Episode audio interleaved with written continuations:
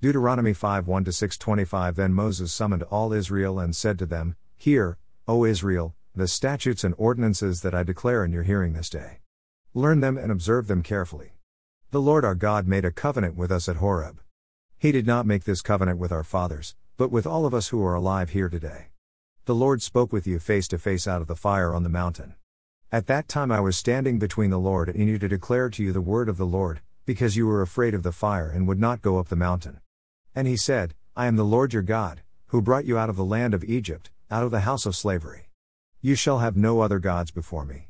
You shall not make for yourself an idol in the form of anything in the heavens above, on the earth below, or in the waters beneath.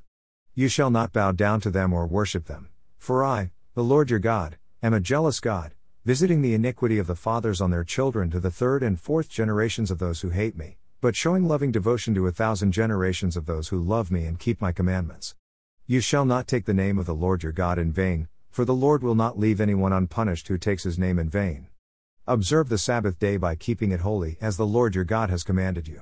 Six days you shall labor and do all your work, but the seventh day is a Sabbath to the Lord your God, on which you must not do any work, neither you, nor your son or daughter, nor your manservant or maidservant, nor your ox or donkey or any of your livestock, nor the foreigner within your gates, so that your manservant and maidservant may rest as you do. Remember that you were a slave in the land of Egypt, and that the Lord your God brought you out of there with a mighty hand and an outstretched arm. That is why the Lord your God has commanded you to keep the Sabbath day. Honor your father and your mother, as the Lord your God has commanded you, so that your days may be long and that it may go well with you in the land that the Lord your God is giving you. You shall not murder. You shall not commit adultery. You shall not steal. You shall not bear false witness against your neighbor.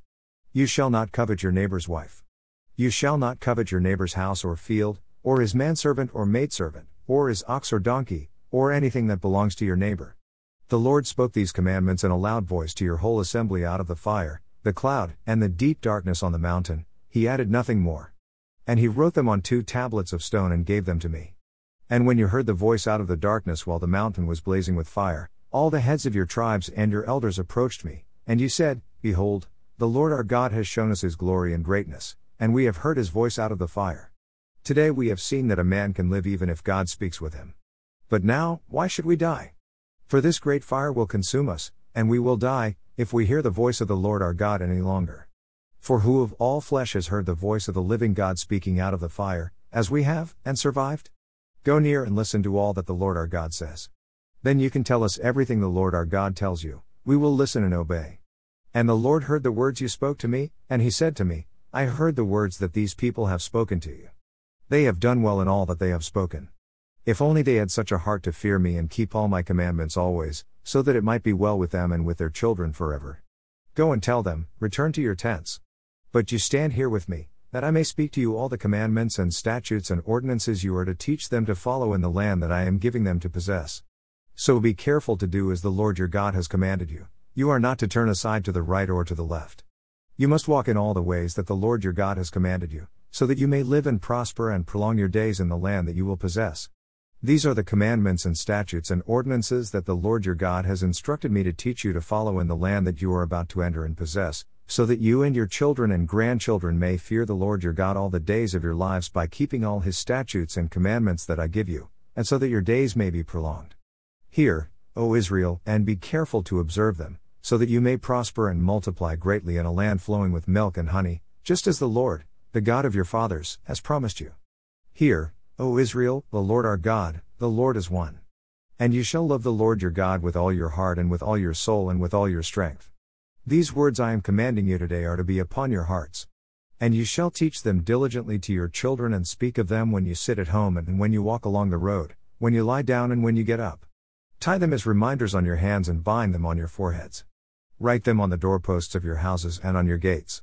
And when the Lord your God brings you into the land he swore to your fathers, to Abraham, Isaac, and Jacob, that he would give you a land with great and splendid cities that you did not build, with houses full of every good thing with which you did not fill them, with wells that you did not dig, and with vineyards and olive groves that you did not plant, and when you eat and are satisfied, be careful not to forget the Lord who brought you out of the land of Egypt, out of the house of slavery.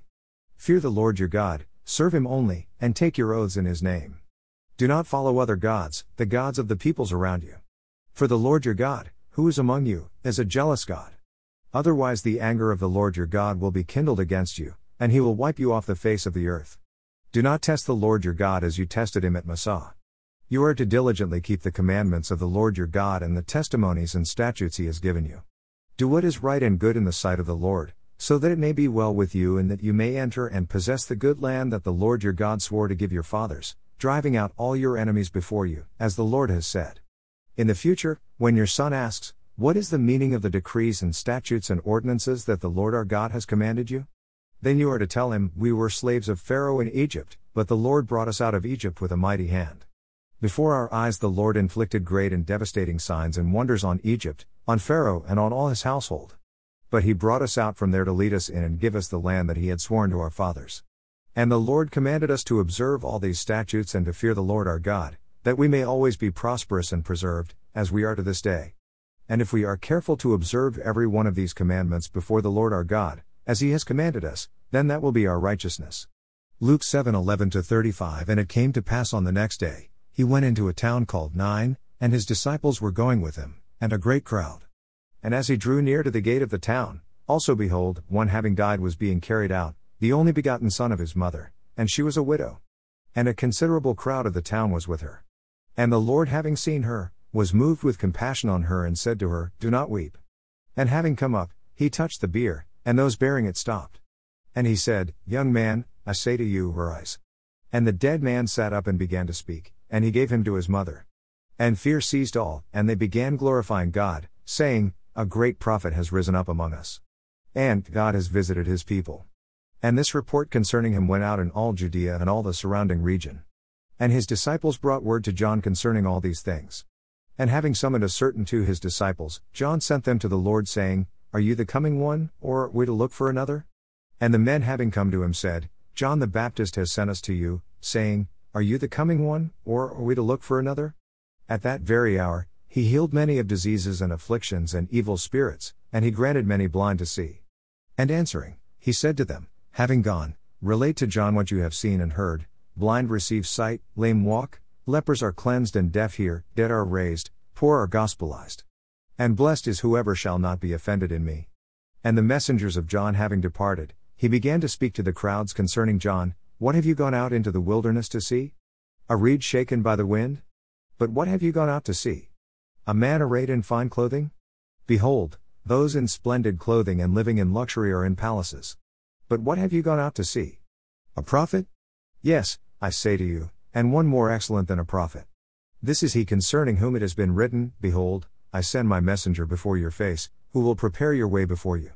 I say to you, no one among those born of women is greater than John, Yet the least in the kingdom of God is greater than he. And all the people having heard, even the tax collectors, declared God righteous, having been baptized with the baptism of John. But the Pharisees and the lawyers rejected the counsel of God as to themselves, not having been baptized by him. To what therefore will I liken the men of this generation? And to what are they like? They are like to little children sitting in the marketplace and calling to one another, saying, We piped to you, and you did not dance, we sang a dirge, and you did not weep. For John the Baptist has come neither eating bread nor drinking wine, and you say, He has a demon. The Son of Man has come eating and drinking, and you say, Behold, a man, a glutton and a drunkard, a friend of tax collectors and of sinners. And wisdom was justified by all her children.